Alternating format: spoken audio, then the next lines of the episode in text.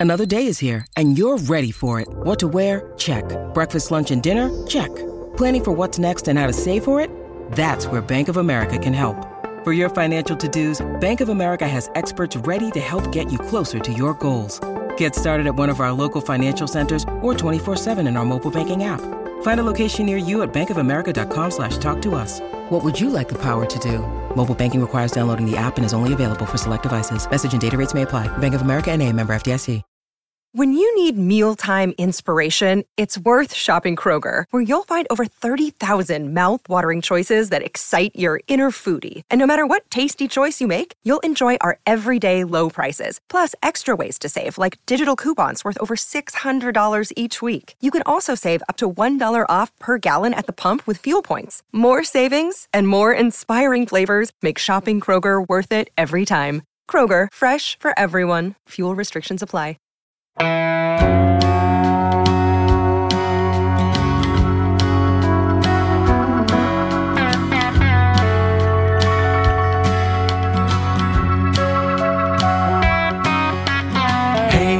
hey, where you been?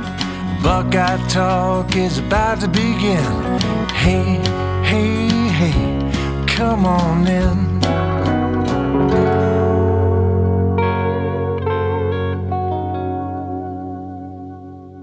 Welcome back to Buckeye Talk. Stephen Means Nathan Baird, and it is what it means Mondays.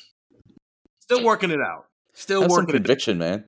I know. I I know. I know. I, I'm still working it out. Maybe I don't know. I like, I like this long term thing of what is he going to call it this week. But we're gonna we're not going to do a, a full review of Ohio State's 63 to 10 win over Western Kentucky because nobody wants to hear that. Everybody wants to start talking about Notre Dame. So that's what we did, Nathan. I watched the first half of the Ohio State game when it was prevalent to see how Kyle McCord's progression had been going, especially that second quarter when Ohio State got into a groove. But then I watched the first half of Notre Dame against NC State because of the four teams Notre Dame's played this year, they played Central Michigan, NC State, Tennessee State, Navy. That's the only game for them where you probably give the other team a pulse and you could really learn about what Sam Hartman is in this Notre Dame offense. You watched Notre Dame as well. What just early impressions on Sam Hartman? You know, the first thing that jumps out at you, um, if you haven't watched him, and I've seen him play before, but I hadn't, I hadn't really watched a lot of Notre Dame yet this year. It's kind of holding back for this week. He has all these like these numbers now for his career that are imposing, but when you watch him, he is not imposing. He's kind of a little dude. He's you know six one. He's he's definitely on the, the smaller side, and one of the reasons why he's not really a big pro prospect at this point uh, obviously, the game has trended towards you know favoring taller guys, bigger guys, like like the ones that Ohio State typically produces. At the same time, uh, he is by and large a pocket passer. Like he, they'll roll him out every once in a while. I saw a lot of similarities really between the way Ohio State approaches offense and the way that Notre Dame approaches offense. I thought they're you know at least cousins. They're in the same broader family. Certainly not a comparison to like what Western Kentucky does or anything like that. Notre Dame just doesn't have the same weapons. But the thing that I came away from in this game was from from watching this game, this NC State game, and NC State's a program that typically does a pretty good job developing the defensive linemen. I thought that their defensive line they showed some some guys up there and was causing uh, Notre Dame some problems sometimes. But anytime that it, they left it, you know, four on five, three on five, they were changing their front around a little bit. Uh, that kind of played into Notre Dame's favor. There were definitely a handful of opportunities where, again, in stark contrast to what Ohio State just saw from Western Kentucky and what it had seen in, in really the first couple games, Notre Dame is willing to play, uh, to to stretch out plays, to like let long plays develop and give Hartman a chance to attack vertically, and that's where Ohio State has to make them pay on defense. Uh, there was a sequence in the uh, third quarter of this game where the, they gave, you know, uh, uh, NC State lined up in like double tight and sorry, Notre Dame lined up double tight, motioned the tight end to the other side, and then did play action like vertical shot up the seams. Does that sound familiar to Mhm. anybody? Like, have we ever Mhm. seen a team do that every Saturday in, in Ohio Stadium? And uh, they they got a guy open in the zone. or, uh, yeah, just kind of lost him in the zone a little bit, and he hit him for a big gain. And then later in that same possession, though, and they I, I tried to count. I didn't have a stopwatch out, but just by going by the game clock, they he had like four plus seconds on that play to to let that develop and, and take that shot. And then uh, later in that series, though, NC State showed three and then brought two more guys. And the second guy that they brought, they brought a, a backer up the middle, but then they disguised it and brought another guy in. And kind of a delayed blitz, and that's the one who got to Hartman and sacked him. Like they got to Hartman a few times in this game and sacked him. And I, I think uh, two things. Number one is you just can't give him that much time. And when you when he has that much time, that's where JT Tuimoloau, Jack Sawyer, whoever's in the game at that point, needs to to beat their guy. Not every time. They're not going to do it every time. These tackles are are good ball players, and it's not going to be a, a relentless attack. But you've got to take you got to get there at some point. I think that's how you can change the game. And then the other thing is, I, I think they're going to have to come after him, and it's it's going to be an interesting contrast into the way that Jim Knowles was talking earlier this week, or I should say last week, about what is his philosophy. Because I because I didn't come away from that game, that press conference, 100 percent convinced that I could say what he was exactly saying because he's talking about in these talent equated games that maybe you back it off a little bit and you're not as aggressive. But was Western Kentucky, even though it's a lower level, were they does he consider them talent equated because they're so talented on offense or just the way that they approach offense was something that Ohio State was was a bigger problem for any team that they face.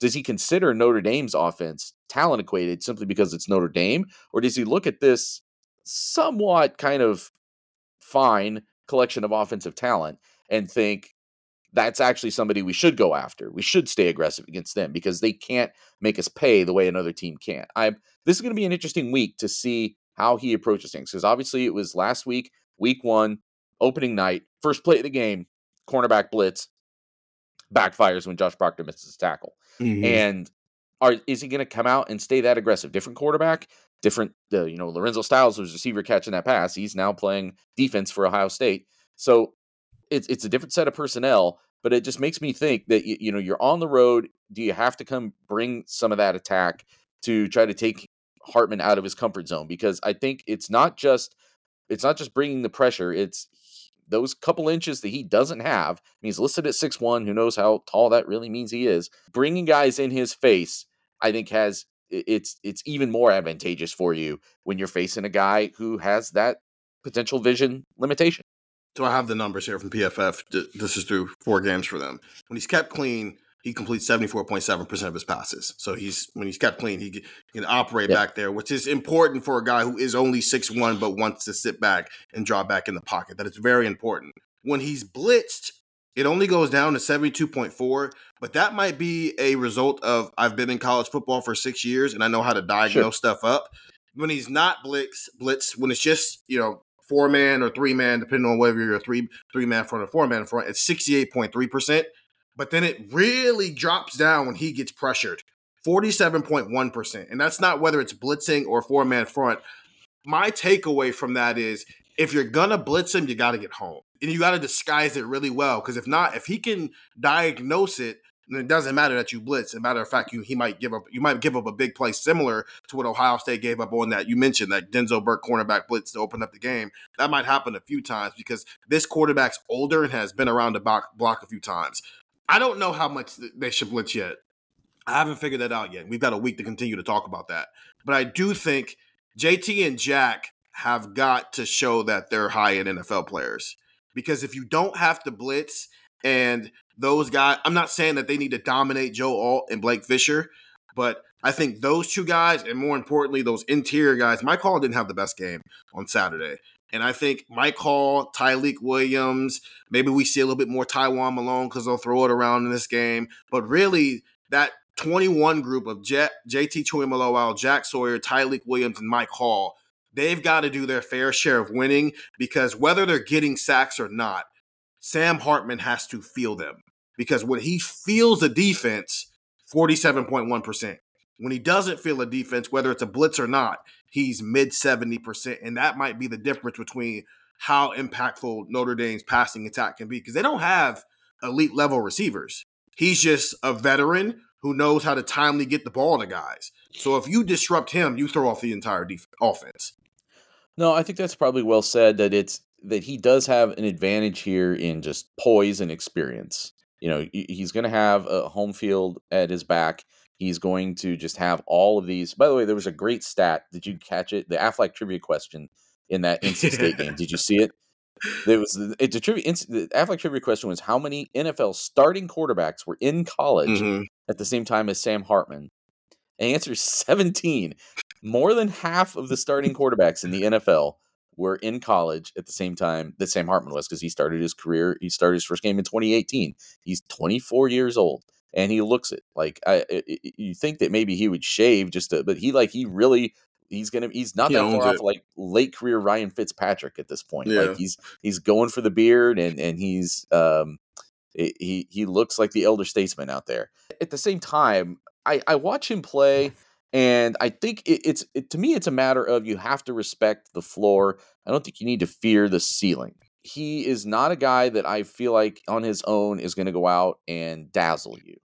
And he's been a very long eh, the, the best analogy i could come up with and it's a terrible one uh, because of age and it's not the same sport but he reminds me of someone like there have been these these players in baseball history who just sort of like hang around and hang around and hang around and the next thing you know they've got you know 300 wins or 3000 hits and are going to the hall of fame and sam hartman is kind of like that to me like he's he's just been a starting quarterback so mm-hmm. dang long so he's thrown uh, more touchdown passes than anybody in the ACC because he's just thrown more passes probably than anybody in the ACC.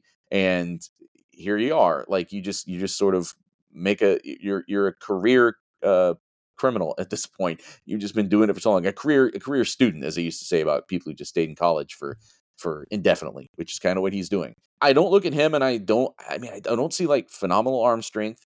I think if he he he can get out and run, but I think if Ohio State makes him get out and run, that's playing into Ohio State's favor. I don't mm-hmm. think he goes out there and, and burns you really. Um, and again, that's why I think that, I mean this defensive line has to play a, a really strong game. This this defensive line is going to have to step up and and win uh, overall against this Notre Dame offensive line. You have to find a way to make him do things on your terms. I, I mean, I mean, curious your impressions because like I just I don't see a guy who was really bombing away um, I saw him take advantage of some some opportunities, like I said, just in in in the zone and things like that. But he also isn't blessed with a lot of talent, as you say, uh, as far as like uh, receiving talent, and he's got to kind of elevate them. It's just it's hard for me to imagine Ohio State scoring so few points that Notre Dame can outscore them.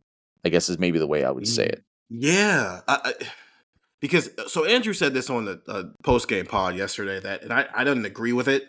And that was before having watched this, and now I really don't agree with it. The idea that if it's two minutes left and the game is tied, you take Sam Hartman in that situation. I didn't get that vibe from Sam Hartman that he's gonna be the, he's gonna go win you a game.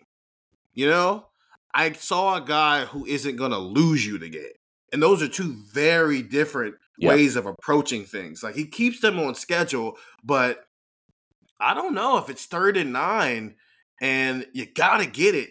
He's gonna get it. And it's hard because it's a small sample size, having only played NC State.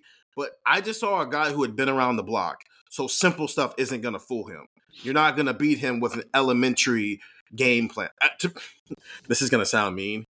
I would be more concerned about Ohio State's defensive effort if Kerry Coombs was still the defensive coordinator. If that makes because just because a lot of what Kerry, especially that Oregon game where it felt like Joe Moorhead was running the same play over and over and over again, and there was no adjustments. I would be more fearful of that if that's what the that's the defense that Ohio State was still running. But Jim Knowles is a little bit more complex, and he'll throw a lot more stuff at you. That I'm almost wondering through three series of that, how does Sam Hartman respond to that? So, and I'm not saying Kyle McCord is going to go out there and win you the game either, he's just younger in his career, and so he has more room to prove it. While with Sam Hartman, I saw a quarterback who is what he is. He's really quality when everything is good. But you start messing with that, I lose a lot of faith in him. I was trying to think of, I mean, the reason to watch this game was to take what we saw Saturday and try to match it. And yeah. there were definitely some things I saw, even though it's a different kind of offense, that I think are favorable for Ohio State in the matchup like this if they can replicate it. One of them is the screen game. You know, it's something that Notre Dame will use in kind of the same way that Ohio State will with, you know, just trying to get horizontal and stretch teams out. And I, it was one of the best kind of a hidden victory for Ohio State within that victory on Saturday was yeah. just limiting the number of big plays, not letting, you know, playing discipline against those screens, not letting Western Kentucky get out and and get a lot of yards after the catch, really bottling things up. I thought there was a, a tone was kind of set early. Josh Proctor almost like jumped that route at the on like the first screen that they tried over yeah. the flats. That sort of thing, like just playing your station, staying in your lane, and and and not giving into the you know the over pursuit and things that can get you in trouble there. I thought Ohio State did a really good job of that. They've got to now translate that into Notre Dame trying to do probably some some similar things.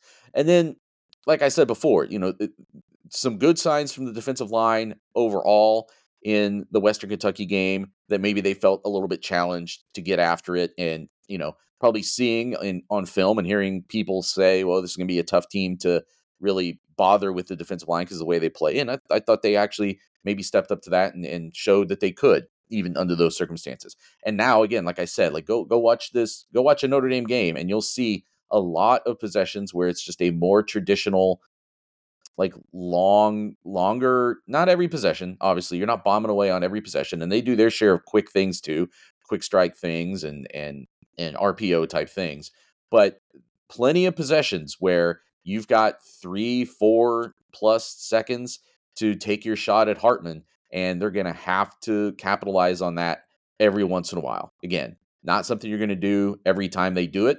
They've got good tackles. I think the offensive line overall is actually fairly solid, but you've got to get there's got to be a moment I think in this game where we say there's the one. Like that's the time, you know, uh, because frankly, you know, look at last year's Georgia game. You know, Ohio State had really good tackles too, but mm-hmm. Paris Johnson gives up a sack at some point. Yeah, like it's it's it's got to be almost okay at this level. Like Joe Alt's going to win some, and JT Tuimoloau mm-hmm. or Jack Sawyer is going to win some, and that's how it should be. It should be a little bit of a give and take in a lot of games, and uh, who who wins? You know, if you win it at the right moment, it can be a game changer. I think the Georgia game is a perfect analogy for this what this Ohio State defensive line should be doing. CJ Stroud got sacked four times. That's the game that made him the number two pick in the NFL draft, and he got sacked four times. And Paris Johnson, as you mentioned, the first tackle taken off the board gave up a sack to a freshman five star Mykel Williams because he might be an NFL player too. And nobody batted an eye at it. Nobody looked at Paris like, eh, maybe Paris isn't that. No, it was just two NFL players going back and forth. That's what I, I'm. I don't think they have to dominate Joe Alt and Blake Fisher. They just have to. It has to be a battle.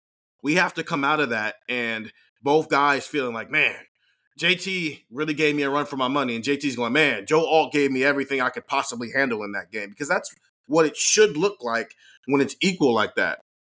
They they throw a lot of short passes. like a lot. Yeah. Sam Hartman is 30 of 34 on passes from zero to nine yards. He's 12 of 13 on passes that are behind the line of scrimmage, to your point with the screen passes.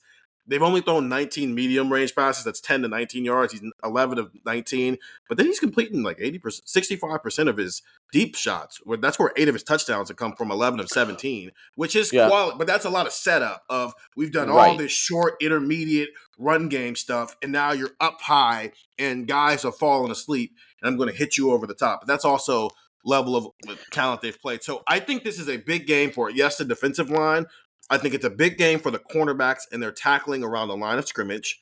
And we've seen promise from Davison Igbinosun and Denzel Burke the way they've tackled so far. I think we're going to see a lot of Jordan Hancock in the slot. Um, I, the, whether Sonny Styles moves up high or not, I'm interested because I saw it in the Ohio State game and I texted it out to the Texers. In the second half, Sonny Styles was getting high safety snaps. I think he was playing the bandit because he would play nickel and then on third down, Hancock would come in at the nickel, and George, and Lathan Ransom would come off the field. So they're preparing them. Maybe it shows up against Notre Dame, or maybe it shows up somewhere down the line. But we've had that idea all along, Nathan, and it's it's slowly forming. So how quickly do they get to it, though? Yeah, that may have also just been limiting Ransom's reps too, just because he was a he was a questionable guy coming into the Yeah. day and um, is, is playing through something with that right hand. It appears so that may have been a factor there too. But as I was you know texting and and writing before the game, certainly had it in my mind that if Ransom couldn't play, one of your options was just to put Sonny Styles at Bandit. He repped there Mhm. a lot in the spring and go with Hancock or Martinez or whoever at slot or some combination thereof. And maybe that was your best defense in that situation. Didn't have to do it, but I- think it is something that's on the table for them. You know, I think they really do think that Styles is that versatile. It's just a matter of where you get the most out of him. And I do think that Nickel is probably where you get the most out of him. I, I do want to talk real quickly though about Notre Dame's run game. I did. I, I thought Audric Estime was solid, the, the their main running back. Um, I thought he was like kind of a grinder, but he's also got some burst.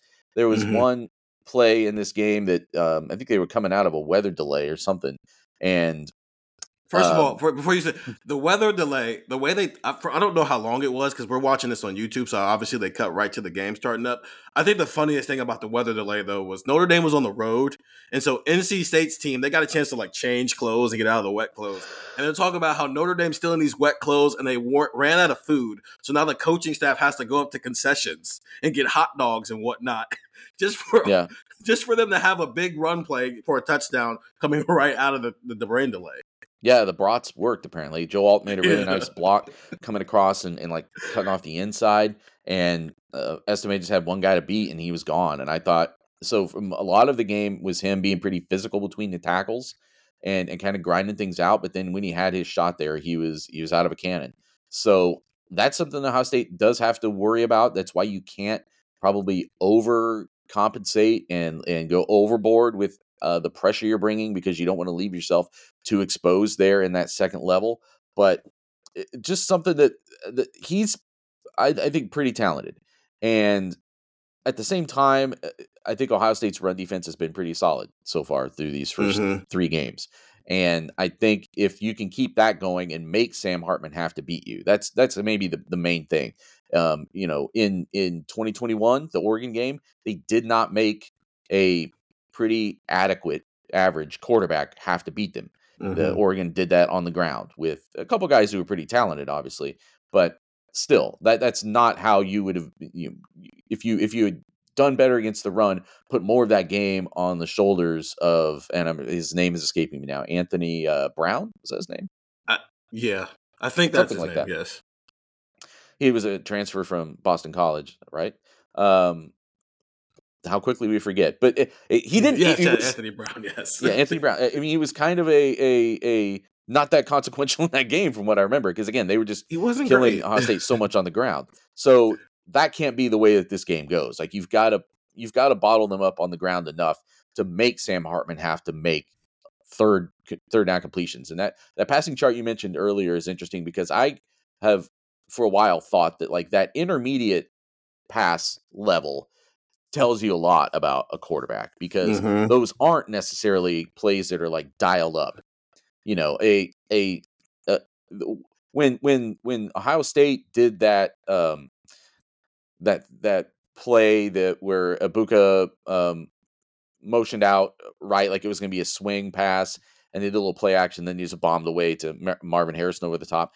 That doesn't tell me as much about Kyle McCord as when he had to uh, going back even a couple games like some of those passes that he was making downfield to Mhm. to Fleming uh, in in against Indiana or against Youngstown State. Like I thought those told me more. And when you can when you're having to maybe throw into crowds and stuff. How about the play early in this game where um was it third down or fourth down and he throws high to a boot. It must have been maybe that early fourth down He conversion. had a yeah. His four misses were, I think, three of them were easy throws that you Well, have no, to this have. was- yeah, this was a completion, and this was the one where um where Egbuka came out of the backfield and and uh, turned oh up yeah, yeah, yeah, yeah, and he the- so you're you're bringing the you you brought the corner across or whoever that was the nickel maybe and then ran the route back the other way so he had to he was a step behind yeah. and then he threw a high pass and I thought that was a really smart read on his part because it looked more dangerous than it was because there was no Mhm. safety behind he had no safety to worry about behind the play he could throw it high Egbuka Yeah. could go up and get it and there was no danger of anything worse happening than potentially an incompletion and it you convert that play and you go in for the touchdown later. And I thought that sort of thing told me more about where Kyle McCord might be. Um, you've got to be able to rip some of those into tough spots and live to tell the tale. And how much can you, if you make Sam Hartman do that over and over again on Saturday, I think that maybe plays into Ohio State's favor because I, I don't know from the times I've watched him that I think he's going to make the hero throw a lot. So maybe this is a fair question, maybe it's not. Because both of these teams are in situations where it's probably the best thing for the defense to force the quarterback to beat them, right? Force the quarterback to come down and win the game. Who do you have more? If that happens, if that scenario presented itself to both of these quarterbacks at some point on Saturday, who do you have more faith in in their ability to actually make it happen? It's a great question. Um, you know, again, Sam Hartman has played so long. I meant to look this up before. I'm doing it in real time. Looking at It's like his six. his you say like six years worth of football. game log. Yeah, but I just want to look back like some of these games with Wake Forest because like obviously his biggest challenge so far this year has been beating NC State. Did have to go on the road, and that was actually a team that had sort of kicked his butt when he was at Wake Forest. I think he was one and two all time and had thrown six picks in three games or whatever. So he had not played all that well against them. But like you look back at his career, I mean, he beat he won at Florida State last year, took Clemson to overtime, lost in double overtime. But you know, Florida State wasn't really Florida State yet, and Clemson was obviously had had its own issues. And um, he just strikes me as one of those guys that would be like, it's it's my favorite like damning with faint praise or fainting with damn praise or something, whatever you want to say it. Um, when you call somebody a really good Big Ten quarterback, and you kind of like, Mm. oh, really? You think that? Mhm. You think that little of him? He's a really good Big 10 Mhm. quarterback, and because this is what he kind of feels like to me. I, I was thinking about this too in relation to that what you mentioned earlier, a, a piece that I wrote a couple weeks ago about will Ohio State have the best quarterback in every game it plays, and was thinking about that last night in in conjunction with some things, and it kind of dawned on me that like maybe there's more pressure on Sam Hartman to step up and actually win a game like this than there is on Kyle McCord. Kyle McCord's the one who is only four games into his starting career. He's going on the road to Notre Dame. He's got something going on on the offensive line in front of him. Like, you know, you could argue that there's actually more pressure on Sam Hartman to, Mhm. after his, you know, 25 years in college football, to step up and, and win a game of this magnitude at home. And I don't think he, I don't know that he's ever had a win like anywhere near this this level in his long, long, long career. He did beat NC State when NC State was ranked 16th a couple years ago by three at home. So that may be the closest thing. I, I think there might be more on Hartman as far as like having to prove it because unless McCord came out and just played terrible, and I don't think we expect that. I don't think we expect that based on what we've seen physically from him. Mhm. And I also think there's a chance that, uh, you know, we talk a lot about the environment and, and all of that. And Kyle McCord was talking about it himself on Saturday after the game. But with the things that we know about his demeanor and the way people talk about him, it makes me wonder if, you know, there's other guys who've been like waiting for this moment their whole life. And then when it gets there, it's too big. They overthink it. They get in their own head. They're too hyped Yeah. up. Any number of things can happen and they don't play the way they're supposed to. And he sounds like the opposite wiring to me. That and I'm not saying he like rises to some superhuman level. I'm just saying that the energy and the um sound and the hostility that you're going to encounter there maybe just doesn't phase him and then he can just go out and play his normal game and um, he recognizes the moment and uses that to his advantage rather than you know wilting in that moment i think that's a possible outcome for saturday but as we said after the game on uh, when we were talking for the sunday pod we just don't know yet there's still a lot of unknowns about Kyle McCord, and this is the biggest one. It's just how does he look in in a moment like this? Uh, haven't had to see anything close to it, and uh, it's going to be uh, an interesting experiment unveiling, however you want to say it, on on Saturday.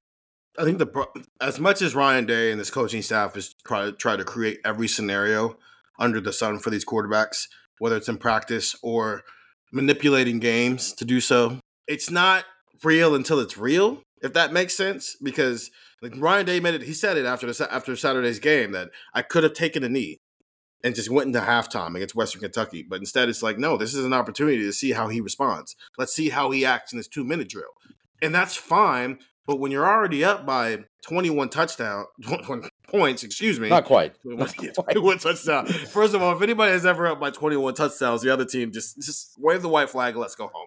If But- Kyle McCord is in the game at any point when Ohio State is up 21 touchdowns, That's a column. Why is he still out there? that's that's fireable right there. yeah. But uh, when you're already up by so many points, the consequences are a little different. And so the mindset, it, regardless of how the, whether you approach it the right way or not, it's gonna be a different mindset because the the consequences are different. It's a different scenario when if it's a two minute drill to close out the second half and you're trying to take the lead back or you're trying to cut into a 10 point lead that's a very different scenario because you're building momentum versus just trying to get a data point that you can go back and review when you're looking at it in the film room. I don't know the answer to that question either. I do know that kyle mccord's environment is set up more for him to succeed if it happens and that's just, I mean, the, that's just another way of saying Ohio State has more talent than Notre Dame is. But that's true. It's like even if he's in a situation where he has to go win the game, sometimes the answer. I remember asking CJ Child this question back in the spring in 2022 of, listen, there's sometimes where you just see something and you're just going to throw it regardless, whether it's open or not. And he's like, no, he- most you just go through your reads, but then sometimes, effort, I'm just throwing it up to Julian Fleming because it's Julian Fleming.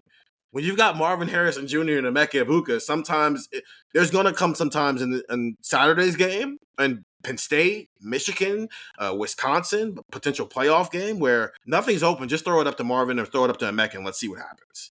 And it's going to work out in your favor because that's who you have.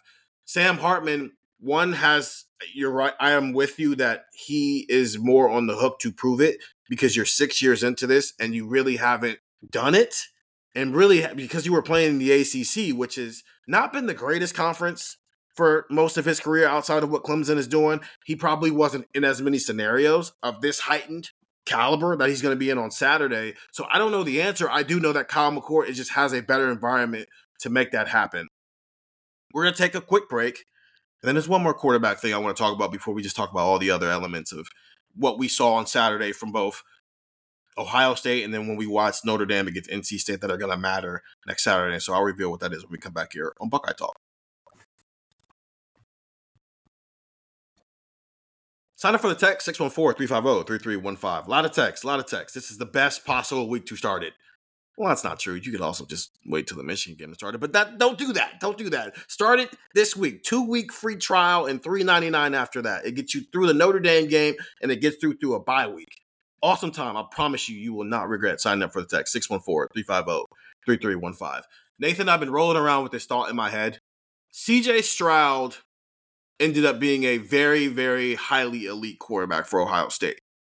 But I don't think both because of his environment, because of things that were out of his control, but also just his actual play, didn't necessarily set the best tone to the start of his career as Ohio State starting quarterback because it looked ugly in the first half against Minnesota, and then they just were just better. So they started throwing bombs. And then Ryan Day has said it, they put too much on CJ Stroud's plate. In that Oregon game, he threw 54 passes. That's just way too much. But the reality is they had the ball with a chance to go score and tie the game, and he threw an interception. And I think people saw that in public perception. That never left because then Michigan game, Michigan game again, uh, the Penn State game in 2022, where he was awesome down the stretch, but that's just as much about Marvin Harrison Jr. and JT Tuimoloau and what they were doing as much as it was about him. And then the Georgia game was really the the first time where nobody could say that he doesn't show up in big games it, it emphatically say it. You could say it other times, but that was the first time, and it because it all starts with that Oregon game and how it didn't really work out for him. Kyle McCord's in year three. This is his first real big game. He's had some ups and downs for the first three weeks, but he built some momentum against Western Kentucky, and I think he can set a tone for how people view him in these big games. Which, whether it's fair or not, as quarterbacks, you are judged on what you do in, in these type of games. I I think for him the the most important thing is just limiting mistakes. Mm-hmm. Limiting, you know, he had the one big one on Saturday And it wasn't that he took the sack, it was that he left himself so vulnerable to getting stripped. He, you know, once he feels that pressure collapsing, if he just, you know, tucks it and takes that sack, that I think is something that eh, that's a hard thing to fully coach probably in a in a preseason offseason situation just because you're not live and it, that's one of the things that maybe has mm-hmm. to just mm-hmm. get worked out on the field a little bit and maybe the instinct kicks in the, the next time because you just know you've you, you take the sack there you've got another bullet in the chamber to mm-hmm. with that with that offense to get those yards and the Ohio State's offense can get 15 16 yards without much trouble. But but it's the it's the one mistake that really lingers and uh, out of uh, you know a, an otherwise pretty strong game. Some of what you're you're saying with Stroud is true but the it, it it's a little bit unfair because when you look back on it that team just had real yeah. flaws. That team had, you know, th- there were run game issues that kept kind of popping up here and there. And then obviously those cost him against Michigan. There were obviously defensive issues that were so significant that after that game, they pulled the coordinator uh, play calling um, responsibilities. That is significant. That is like a significant sign of a problem. We're looking at this team right now, and nothing is that drastic, except for potentially what's going on in the offensive line. But as far as the the defense, this is a defense that is playing with a lot of confidence, and I think is going to set a pretty solid foundation for the offense in a game like this. You know, Ohio State had to overcome its own defense in order to try to beat Oregon in that game at home, and I, that will not be the case, I don't believe, at Notre Dame. It wasn't the case, obviously, last year when they played Notre Dame. The defense played one of its best games of the year, really. Although they were playing a, an offense that was that was limited, and this one has more upside than that one did. Um, I, I, think it's more just about as we talked about after the game, and I, I, it was reinforced for me when I watched more Notre Dame in the last 24 hours is just don't don't make this hard on Kyle McCord. Make this. I'm not saying again that Notre Dame can't step up and that this wouldn't be a game in the fourth quarter. Okay, now you do have to go drive. Now you do have to run a two minute drill. Now you do have to maybe uh, maybe you're ahead and now you have to orchestrate a long drive that eats a ton of clock. Like those are all parts of being a winning quarterback, and and that could be tested in a game like this. But I think for the for the majority of this game, it's more about Ohio State not having letdowns in other areas, and for McCord then to when when a situation like that arises, because I think there's a reasonable certainty that something will crop up on Saturday at some point um, handle it better than you handled the last one.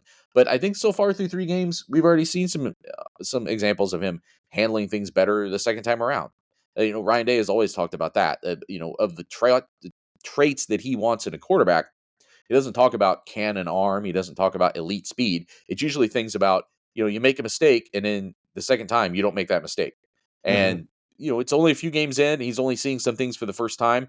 Um, but we've we do have some indications that that's something that McCord is is all right at. So, uh, how do you go into a game like this and just not not give possessions away?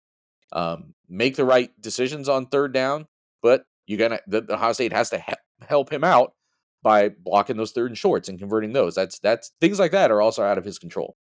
I'm glad this game is big because we can have this conversation throughout the week. I'm not asking you to present a game score right now, but I mean, we, we, we are leaning a certain way when we go into weeks with games like this, right? And, and then you spend the week formulating really what your opinion is going to be. And by the time we actually make our game picks on Thursdays, you are solidified that, okay, I think this team's going to win. I think this team's going to win. I think right now, what, what's the line at? Eight and a half as we're recording this oh, podcast? No, no, no, no. So it was eight and a half in the offseason. It's down to three, okay. three and a half at at okay. the books that I've seen this morning. It's been dropping pretty precipitously. And I think that's a reflection of people seeing Hartman at Notre Dame and him, you know, translating. I mean, he's what is he right now? It's like 13 touchdowns, no interceptions so far. I mean, he's been cooking pretty hot um, through these first four games.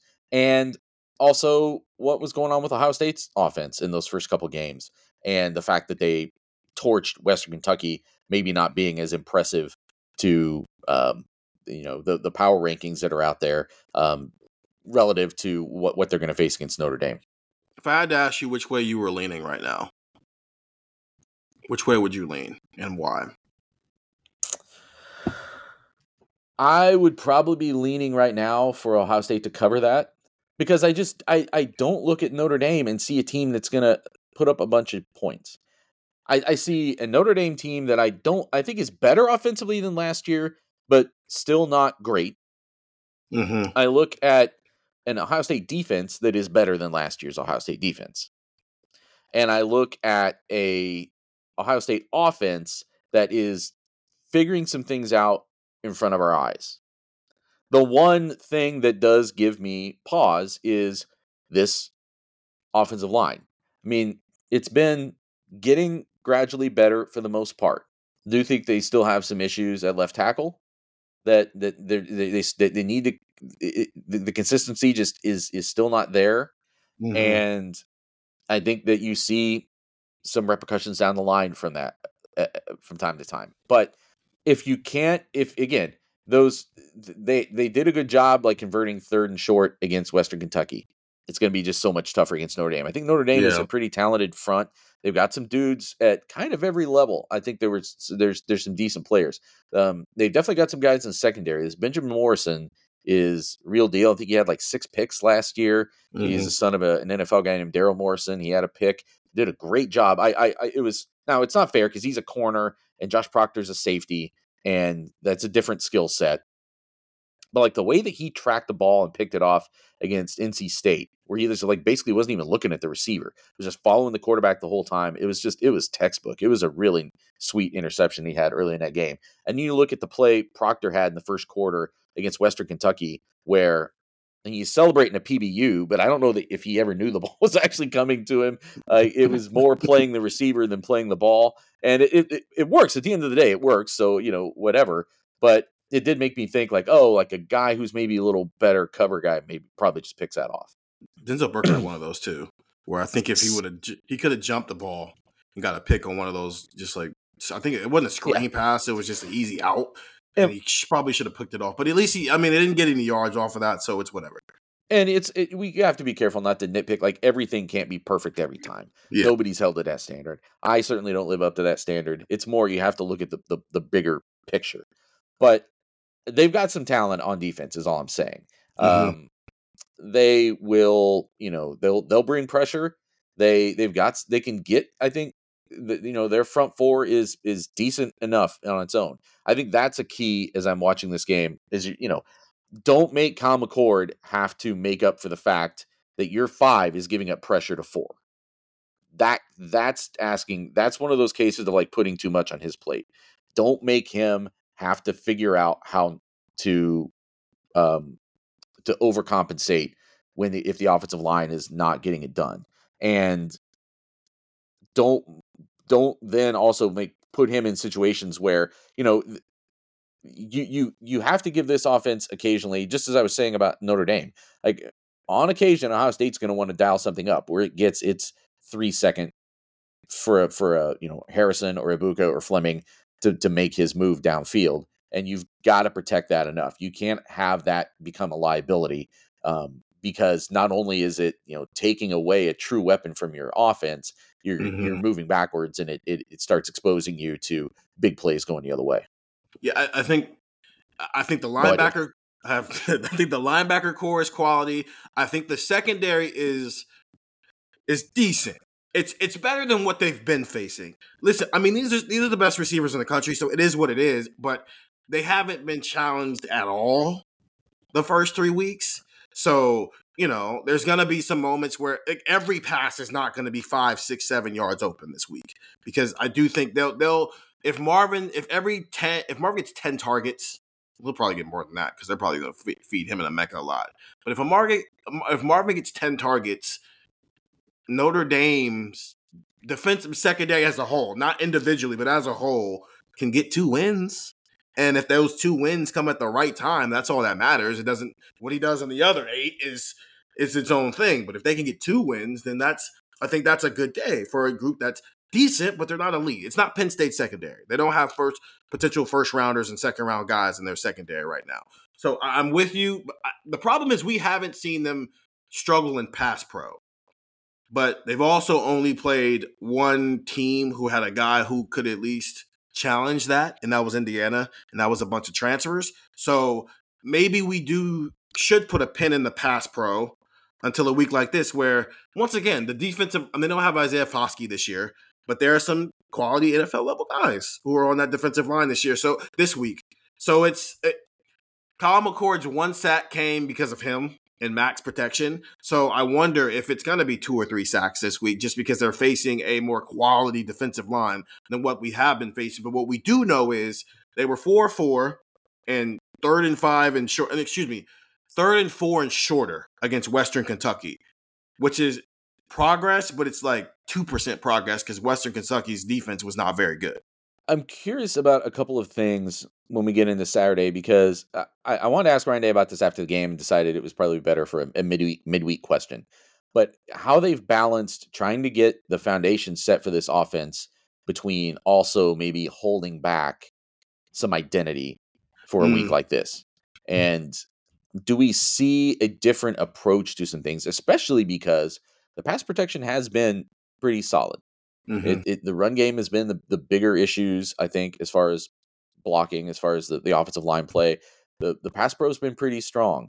And then you can also put your extra tight ends and chip train them out there and, and protect even more. Although then you start bring in one guy to protect, lose one guy who's who's a, a weapon beyond the line of scrimmage. But I I, I wonder if we're going to get a different vibe, if we're going to get just a different uh, a different approach from play calling, and then do you get a different vibe too? Because everybody has been asking, like, where was that Ryan Day that we saw against Georgia, and is it possible that he's still there, but you don't need to show him against Indiana. Mm. You don't need to show him against Western Kentucky. You don't need to show him certainly after the middle of the second quarter against Western Kentucky.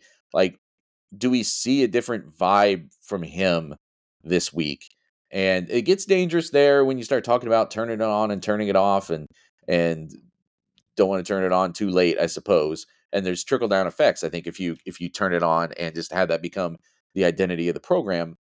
But do we see a different vibe from him in a game like this where um, because the last time they were in a game like this uh, they they knew going into that game we can't play tight can't play intimidated have to be uh, confident and and and take your shot and do we see more of that than we have in these first three games and and it's it's hard to say like was that empty was that missing from the western kentucky game well it's just a different it's a it's a completely different atmosphere of a game. It's a completely different expectation of a game.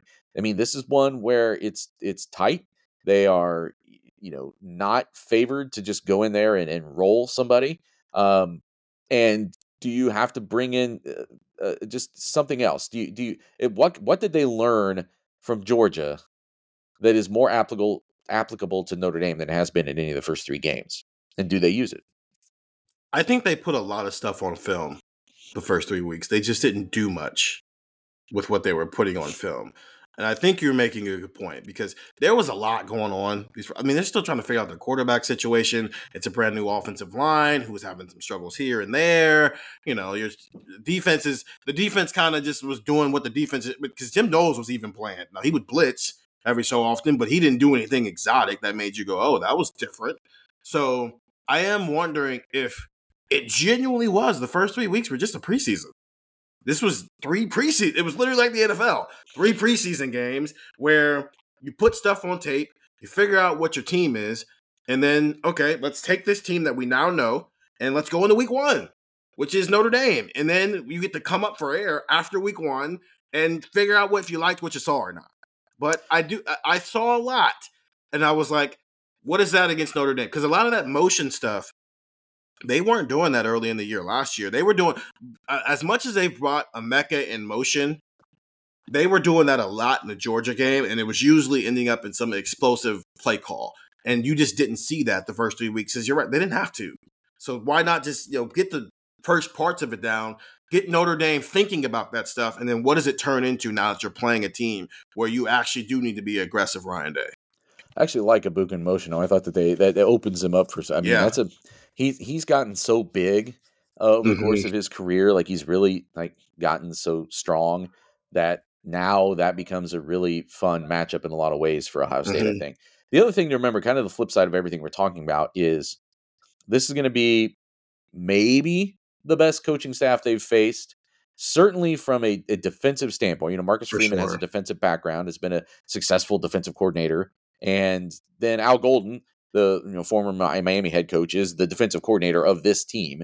And you know, when they lost the Oregon game in 2021, it wasn't necessarily the personnel on the field. It wasn't Mm. certainly, you know, Mario Cristobal that was out there like conjuring magic. It was um, uh, Joe Moorhead and the offense that he put together that day Mhm. that truly victimized Ohio State. So, flip side of that, like, does Al Golden, you know, it's been four games for Notre Dame, but they also haven't had to show a whole lot.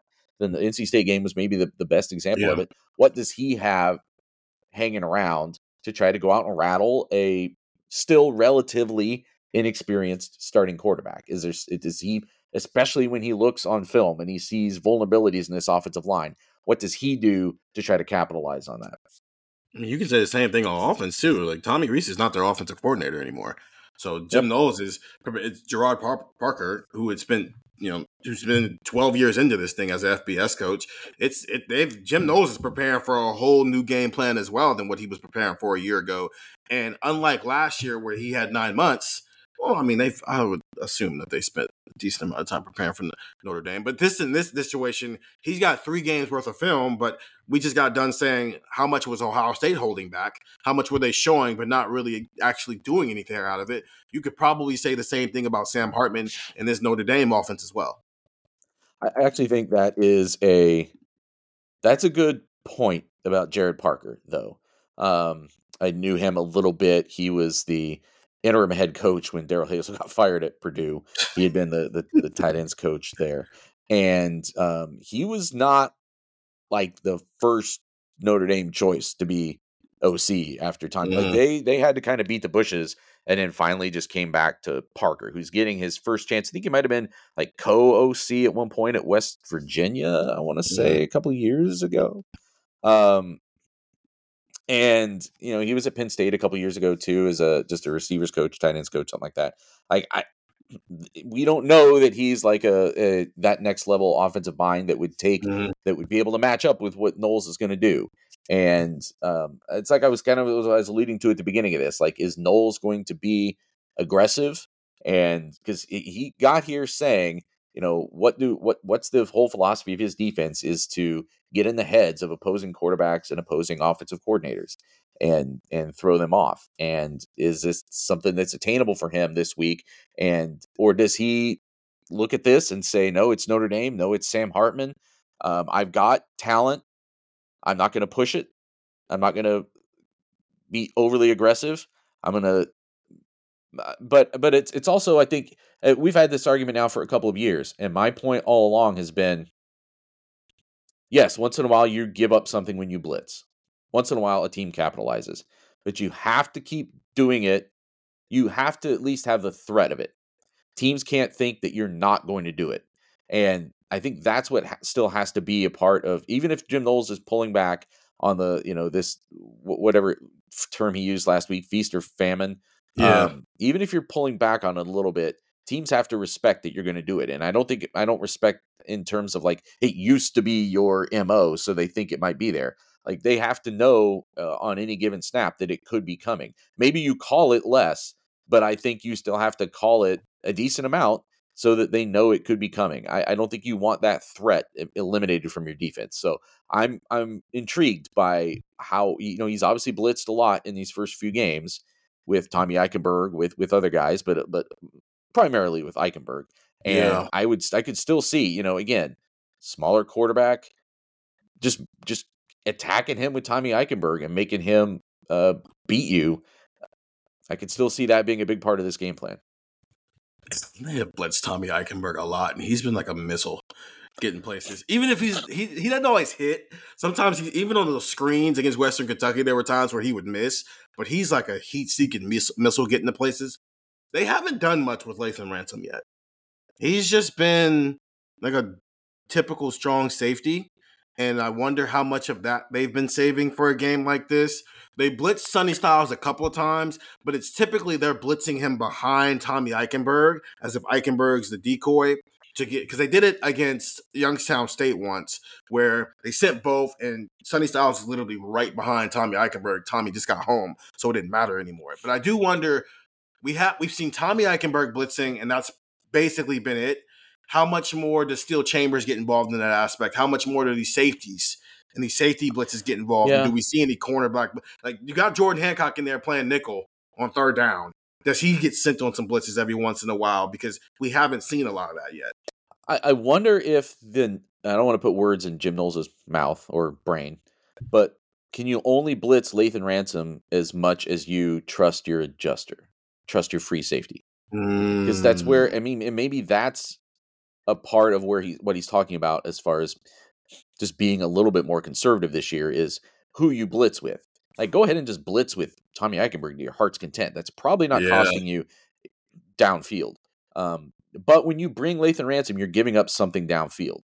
And I'm not saying you should never do it. Like I just said, like I still think it needs to be something in your back pocket, and and you, having the element of surprise with it is where it's maybe the most valuable when you finally do do it. But having the other team having to account for it at all times is also really valuable. But you may just not be able to do it until you're sure that you can trust what's going on with the guy that you're leaving behind the defense when you do that. There- there's a That's just a guess on my part. there is a KYP element to that because last year you're sending both of your safeties and you've leaving your corners on an island and you're leaving those personnel corners that you probably should not have been leaving on an island. But to your point, when you send Tommy Eichenberg, you're putting more pressure on Steele Chambers to do something if the blitz doesn't work. And Steele Chambers has spent two years proving to you he can handle it. We don't know that with Josh Proctor yet. I think we know it with the corners now. I think Davison Igbinosun has been really good in open field tackling. I think uh, Denzel Burke's been really good open field tackling. I think Jordan Hancock's in this new role. He showed me a little bit more that he's getting there with the open field tackling. But Ronnie Hickman fell off at the end of last year, but at the beginning of the season, he was so reliable back there. It was Jordan Fuller light with how reliable he was back then when they were sending Lathan Ransom on those blitzes. If you're still looking at Josh Proctor and thinking Josh Proctor is really good when you give him this one assignment and he can just lock in on that, then I, to your point, it's probably not the wisest thing to be sending your other safety on blitzes, especially when you're trying to do everything under the sun with Sonny Styles. But if Josh Proctor spent the first two weeks showing you he can handle it, or do you flip it and you send your adjuster and you keep your abandon back there because you trust Lathan Ransom a little bit more. But the more you trust the guy you're leaving back there, the more you're likely you are to be aggressive with the other guy. That was good. That was good football talk. That's really good football talk. We're gonna Good good football speculation. We'll see. Again, we'll Well, see yeah, how it that's plays fair. out on Saturday. That's fair. I mean, well, yeah, and we'll be talking with Ryan Day and Jim Knowles on Tuesday. So some of the speculation might be validated or put to bed by Tuesday, and then we're going to come on the, the Wednesday pod like, "Hey guys, we said all these things, and uh, we want to clean some of that up because uh, we found out that Lathan Ransom is going to be blitzing 25 times on, on Friday, Saturday night." But we'll be back at the Woody on Tuesday talking with Ryan Day and Jim Knowles on Tuesday's pod, as we're doing that, you'll be listening to Andrew and I. Andrew went to go see a, a potential five star quarterback in the 2025 class who is currently committed to Ohio State, Tavien St. Clair. And then we'll be back at the Woody. And then we'll, it'll be Wednesday. and We'll be doing the big pod. Well, we're probably going to do something similar to this again, man. A lot of football talk, a lot of preparation getting ready for this Ohio State Notre Dame game. And then it'll be the game preview pod on Friday. And then we'll be there, 7 p.m. South Bend, Ohio State versus Notre Dame, top 10 opponent, top 10 matchup in the prime time. For Nathan Baird, I'm Stephen Means. Get the text 614 350 3315. This is a great week to get the text. I promise you, two week free trial. You will not regret signing up. And that was Buckeye Talk.